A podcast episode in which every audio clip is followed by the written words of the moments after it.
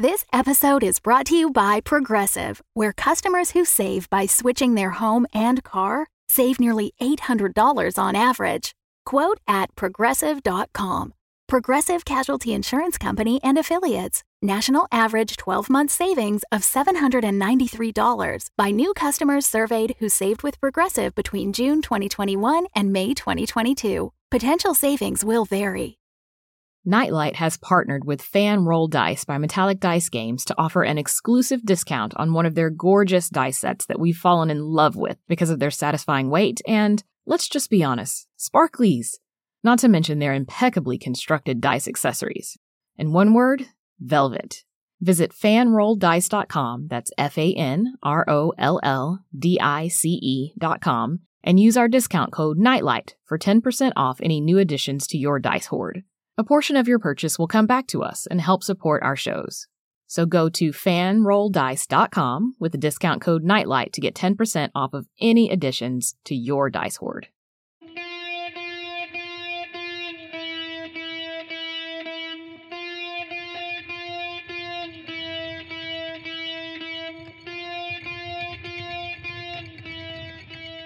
Happy Friday the 13th, horror fam.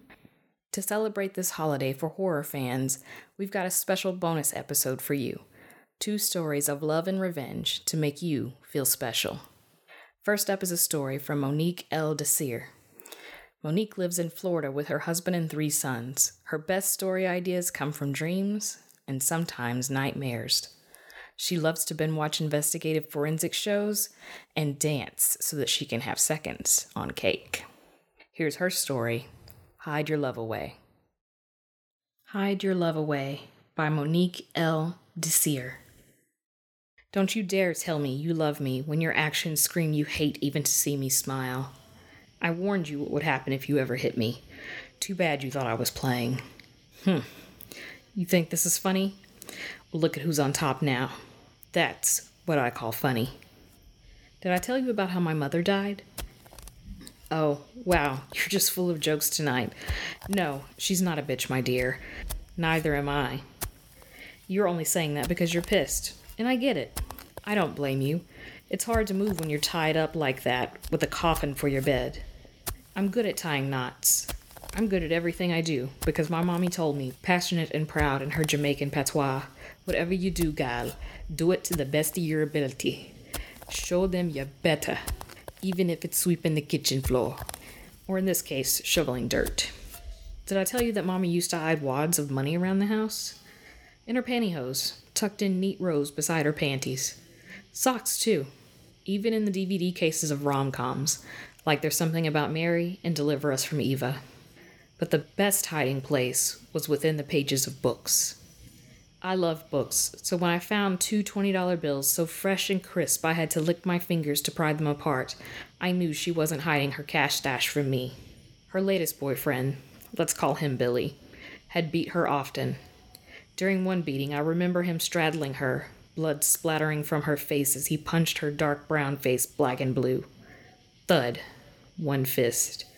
Thud, thud, thud, douche a rapid boxer's pummel to her chin and blood smearing everywhere, its coppery scent infiltrating my senses with fear and disgust. It drove me from the room, and I hid in the closet, praying that she would live. Of course she did, and he apologized profusely the next day, only to cheat on her a week later. And she'd spent weeks crying that her blood test would come back negative. I was too young then to understand that negative results were a positive thing. Unfortunately, the results came back positive. She died when I was 18, succumbing to a four letter illness. 18. I was old enough to be legally called an adult, old enough to move on with my own life, or even old enough to pursue her dreams and mine, but not old enough to understand what it means to carry the burden of forgiving and forgetting. And then I started hiding things in men's drinks, under the seats of their cars. Nothing that would kill them, mind you, but just a little something something to let them know I know who they are and what I'm about. I've gotten bolder, and now I hide compromising photos and drug paraphernalia in their pockets, in their wallets. I learned their passwords, hijacked their computers by storming firewalls, and hid Trojan horses within the motherboards of their personal laptops and desktops. These kind of men are easily coddled, so ignorant in their arrogance that they freely surrender compromising information to a sweet smile and swaying hips, paying no mind to lying lips. Whatever doesn't kill you makes you stronger, right? Sometimes. Then I met you, my binary star. You gravitated to me, a black hole, and fell hard inside my event horizon of solitude and secrets. Or was it I who was drawn to you, in awe of you, amazed by you, a sun god incarnation with the curl of a thousand spiral galaxies, the glory of your tightly coiled hair? I should have known better. You should have known better.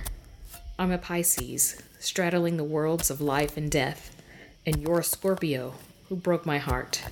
So allow me the pleasure of crushing your universe. Soon, you'll be pushing daisies. Nah, that sounds too fairy tale romantic.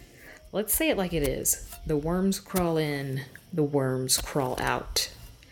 You want me to stop laughing? Please. It's funny, and my arms are sore.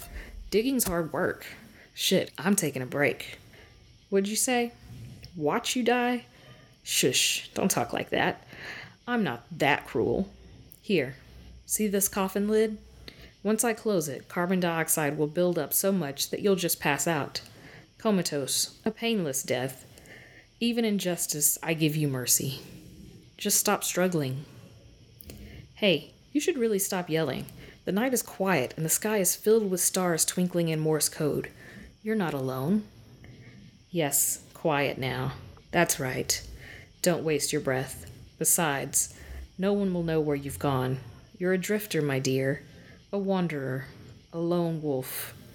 And remember, didn't I tell you?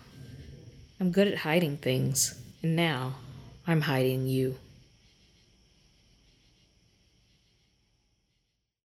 I'm going to guess that Monique's three sons will grow up to be fine partners and that her husband only has eyes for her. Tell Monique what you thought of her story. Tweet using the hashtag Hidden Love one of you will win a print of your choice of the Pretty Deadlies collection of illustrations by Katie at Good for Her. A link to her store is in the show notes. Our second story is one written by yours truly. This was my first sale, so in a way, it's one of my first loves. Here's The Dead Circle, originally published in Creepy Campfire magazine.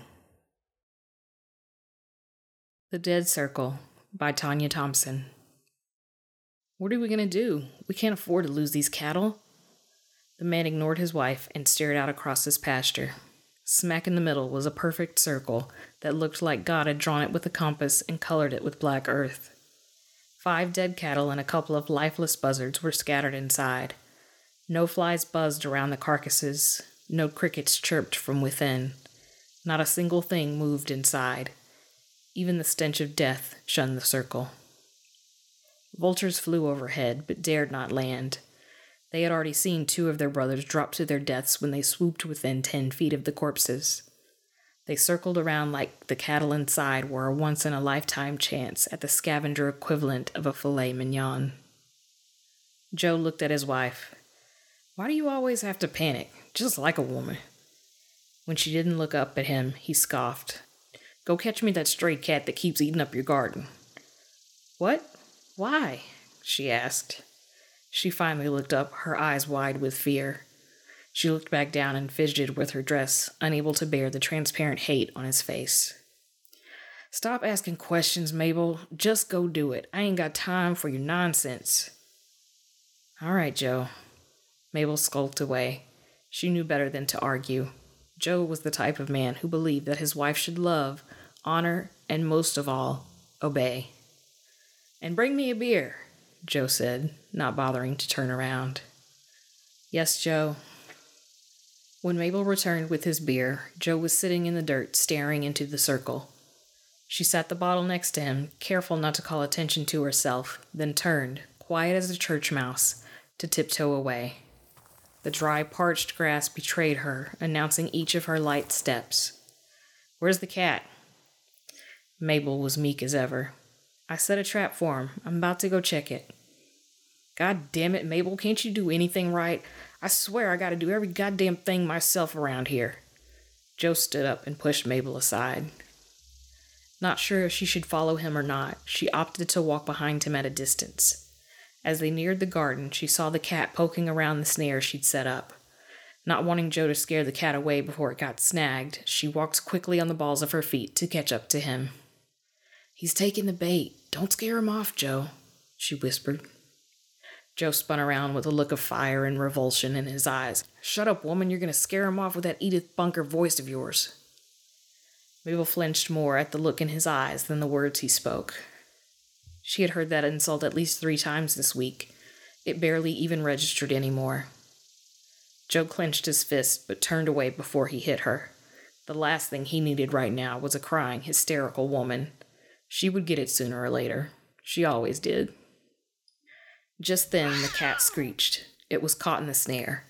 Joe smiled the devilish smile that Mabel had once found sexy, but now saw it for what it truly was delight in another living being's suffering. She often wondered if she had just been blind to his evil in those early days, or if he had truly been a good man worn down by a tough life. She chose to believe the latter because she couldn't reconcile with being that naive and stupid. Joe's walk had a bit more purpose now. Mabel stood where she was, knowing that whatever it was he had planned, he probably didn't want her to take an uninvited part in it. He walked past the cat and into their little shed. A few moments later, he came out shaking a dusty old potato sack. Puffs of dust floated in the wind toward her. Joe stomped back over the trap and snatched the cat up by the scruff of its neck, that gleeful smile still on his face. He dropped the cat into the sack and walked back toward the circle with a determined stride. Mabel, more curious than afraid, followed Joe. She again kept her distance because she knew what was good for her. Joe stood a few feet from the edge of the circle. Go get me a rake and that spool of string for the weed eater. Pleased that her decision to follow him was the right one, she smiled and said, Yes, Joe. Since she had gotten in trouble for being slow before, she ran to the shed like the devil himself was on her heels to grab the things Joe had asked for. She knew he wanted to send the cat into the circle, but refused to allow that notion to take root in her mind. When she returned, Joe was once again fixated on that circle, oblivious to the world around him. Here's your stuff, Joe. Thank you, Joe mumbled. He barely noticed she was there. The circle had captivated him, beckoned him to come closer. Mabel looked at him like he'd grown another set of arms. Joe never thanked anybody for anything. He felt like he was just getting what belonged to him anyway. No point in thanking people for making things right in the world. Mabel stepped a bit closer, afraid to draw his attention, but intent to do exactly that. Joe, you're raking string. He acted as if he hadn't heard a word she had said. Mabel took a few more steps until she was just a foot away from him. She sucked in a deep breath as if the air itself would give her courage and tapped him on the shoulder. Feeling a bit more bold, she repeated, You're and string. Joe blinked a couple of times like he was trying to awake from a daydream. Oh, thanks. Mabel stared, wondering what had gotten into him. Joe took the rake and string from her, leaving her with her hands in the air. He walked away from the circle and yanked the cat out of the bag feral and furious at the inconvenience, it screeched and clawed. Goddamn cat, you're lucky I don't break your full neck right now. Mabel, cut off enough string to go around this cat's neck. Mabel stepped away from the circle, grabbed Joe's knife, and cut off the string he'd asked for. Now wrap it round his neck. Faced with the reality of hurting an innocent animal, she was angry for the first time in years. She thought she had lost her capacity for anger a long time ago. Joe had enough ire for the both of them, she figured adding to it might cause them both to burst into flames. Despite the sick feeling in her stomach, she had to press on. She couldn't stop now. Hurry up, we ain't got all day, damn it, Joe said, sick of her being so slow all the time. That was enough to spur Mabel into action. Although she was still reluctant, she was determined not to show it. She wrapped the string around the cat's neck. Now make it a noose. I'm going to use this rake and that string to make a leash. Mabel did as she was told, anxious to get this done. Joe put the rake through one of the holes in the string and pulled up. Satisfied that the cat was properly snared, he dragged it toward the circle. The cat fought him and the string the whole way. Joe paused about two feet from the circle and looked down at the beast. How long should he leave the cat in the circle? How many times could it go in and come back out alive? He decided he had a lot of testing to do before he would know exactly how this circle operated, but he had to do it if he hoped to salvage anything from his cattle. He pushed the feral thing out to the very edge of the circle. The cat stopped its fruitless, frenzied attack on Joe to sniff at the circle. Just like Joe, the cat was now hypnotized. Joe pushed the cat partially into the circle, hind legs out and front end inside. And nothing happened. The cat just continued to sniff around. Joe pushed the cat all the way into the circle, and still nothing happened. Was it because he was attached to something outside of the circle? Just when he was about to pull the cat out, it went limp. He stared at it for a few seconds, searched for any signs of life, then pulled the cat to him. He was about to put his hand on the cat to feel for a heartbeat or rise and fall of its body, but the cat started to flop around like a fish out of water. Stunned, he backed away, but not before the cat scratched him across his face. Furious, he grabbed the cat by the neck and threw it, rake and all, into the circle. The cat landed on its feet and took off running, dragging the rake behind it. It didn't make it far before it went limp and fell on its side. Joe approached the circle with uncharacteristic caution. He slowly bent down, eyes trained on the cat, and grabbed the handle of the rake with the tips of his fingers, careful not to touch any part of the circle. Mabel watched him with apprehension. Joe kept working at the rake to pull it out, but it was heavy and he couldn't get a good grip with just his fingertips. Mabel crept forward, hopeful that Joe's concentration was fixed on the retrieval of the rake and that he wouldn't hear the grass crunch under her feet. She was just a foot away when he finally got the rake out far enough to grab the handle and haul the cat back out of the circle. He stood up so suddenly that Mabel just knew he had realized what she was about to do, but he only looked annoyed that she was in his way again. Joe sat down and watched the cat, anxious for it to spring back up as it did before. Mabel sat quietly a few feet away, mesmerized by the effect the circle had on him. Joe had never cared about anything but beer and football. Science wasn't even on his radar. He had certainly never been interested in any kind of clumsy scientific experiment, but the circle called to him and begged him to discover its secrets. Just as Mabel turned her attention to the cat, it sprung up again. Aha! Joe hopped to his feet too and clapped his hands together. He was giddy with delight at the cat's resurrection. Do you think it was dead, Joe? Joe had forgotten that Mabel was even there. He turned to her and scowled. It weren't breathing. How's it going to be alive if it ain't breathing, Mabel? I swear, sometimes I wonder about you. Question you should be asking is how it died and then came back. This is like some pet cemetery shit right here. He remembered from the movie that when things came back, they didn't come back right, and turned back to the cat like it would eat his face off at any moment. The cat just sat there licking itself, oblivious to Joe and Mabel, and looking for all the world like a normal cat. But Mabel realized that the cat acted more like a normal domesticated cat, not the feral cat it was. Death seemed to have tamed it a bit, she wondered how long that might last. Would it stay like this forever? Would it return to its feral state after a while?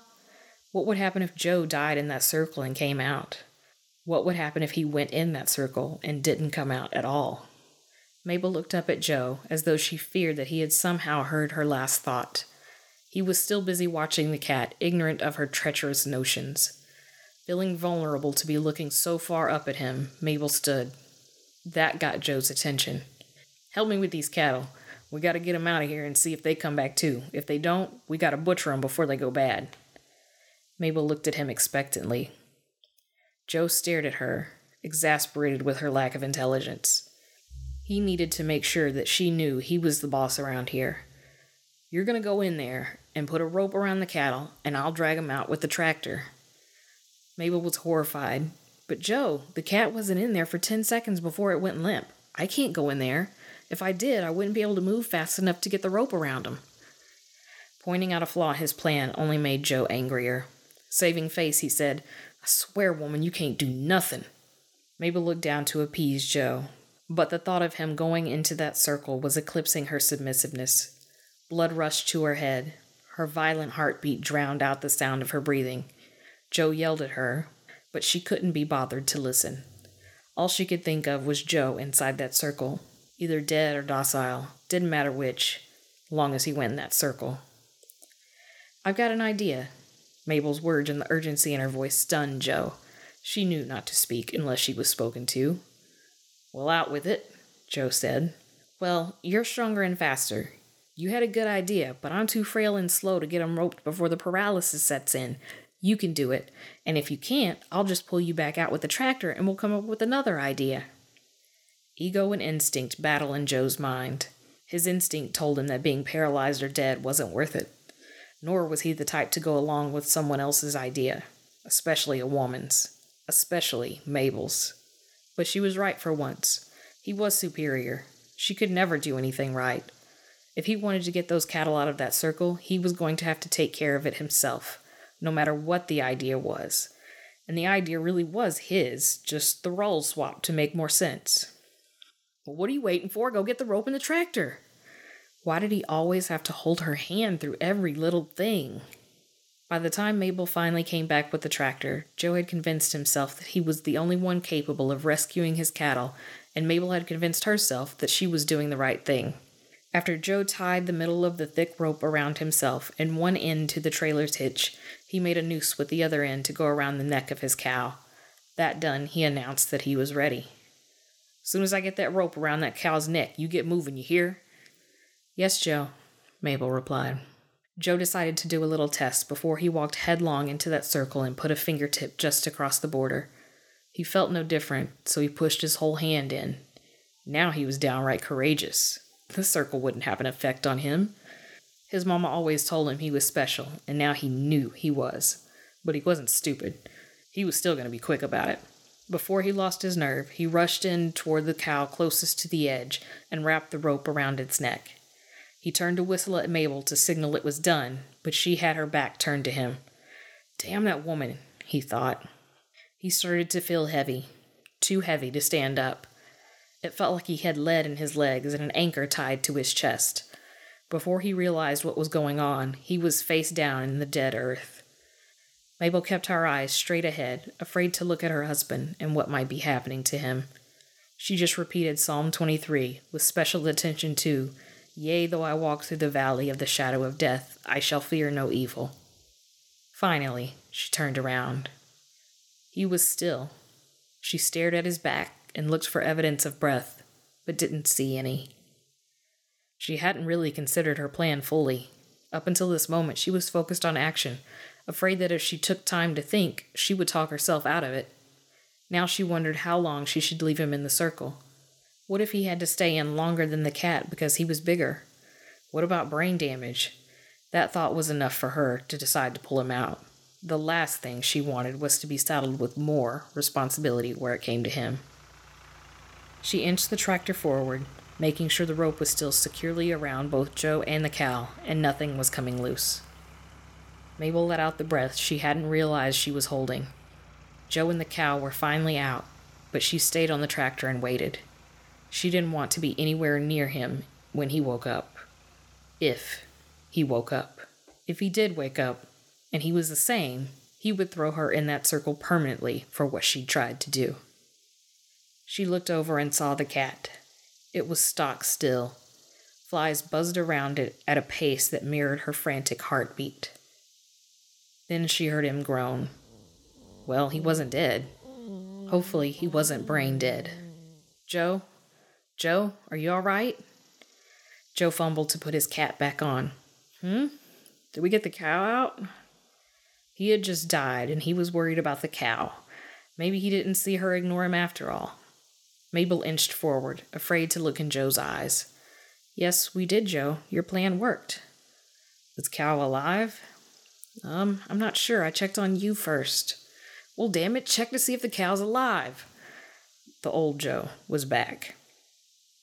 Mabel walked over toward the cow and put her hand on its ribs. No telltale rise and fall, no life. It's not alive, Joe. God damn it. All that work and the damn thing is still dead. Mabel couldn't let him give up on his plan. She needed him to go back in that circle. She started to walk back toward him. It might take a little longer for it to come back. It's been like that for hours. Just as she finished her sentence, Joe slung his hat to the ground. He looked at the cow with more fury than he had ever had for Mabel. What is it, Joe? It's rotting. Like it's been dead for days, not hours. Look at it. The goddamn cow is rotting. I can see it rotting. Mabel looked over at the cow. It was rotting so fast it looked like it was on a time lapse camera. The cow's corpse had ballooned. Vultures picked at its flesh, rewarded for their patience. She looked back at Joe and gasped. His skin sagged as fast as the cow decayed. Age spots peppered a quickly forming bald patch, and his hair faded from brown to solid gray. It had worked after all. Not the way that she wanted, but it worked. The circle was aging him. She realized the cat hadn't calmed down because the circle made it docile. It was because it made the cat old. The cows had been in the circle long enough to die. Things stayed frozen in the circle, but when they came out, it was like Mother Nature was on fast forward. A smug smile spread across Mabel's face. That old crone in town was right. Mabel did have magic in her blood. The hex bag she buried in the pasture while Joe slept wasn't perfect, but it did a fine job for a beginner spell. Joe didn't look a day younger than 90. Thanks so much for joining us for our bonus episode. We love you. We have one more gift for you a Nightlight t shirt. Leave a review on iTunes or Podchaser and forward it to merch at nightlightpod.com. That's M E R C H at nightlightpod.com. Tonight, we'll do a drawing to determine which one of you will become one of us. And don't forget to follow us on Twitter at NightlightPod. We're also now on Instagram at NightlightPod and on Facebook at facebook.com slash nightlightpod. We'll be announcing some additional Friday the 13th fun. Last, I'd like to thank all of our patrons and supporters on Indiegogo. It's because of you that this podcast exists. You have our eternal love. We'll see you on Tuesday for our regular episode.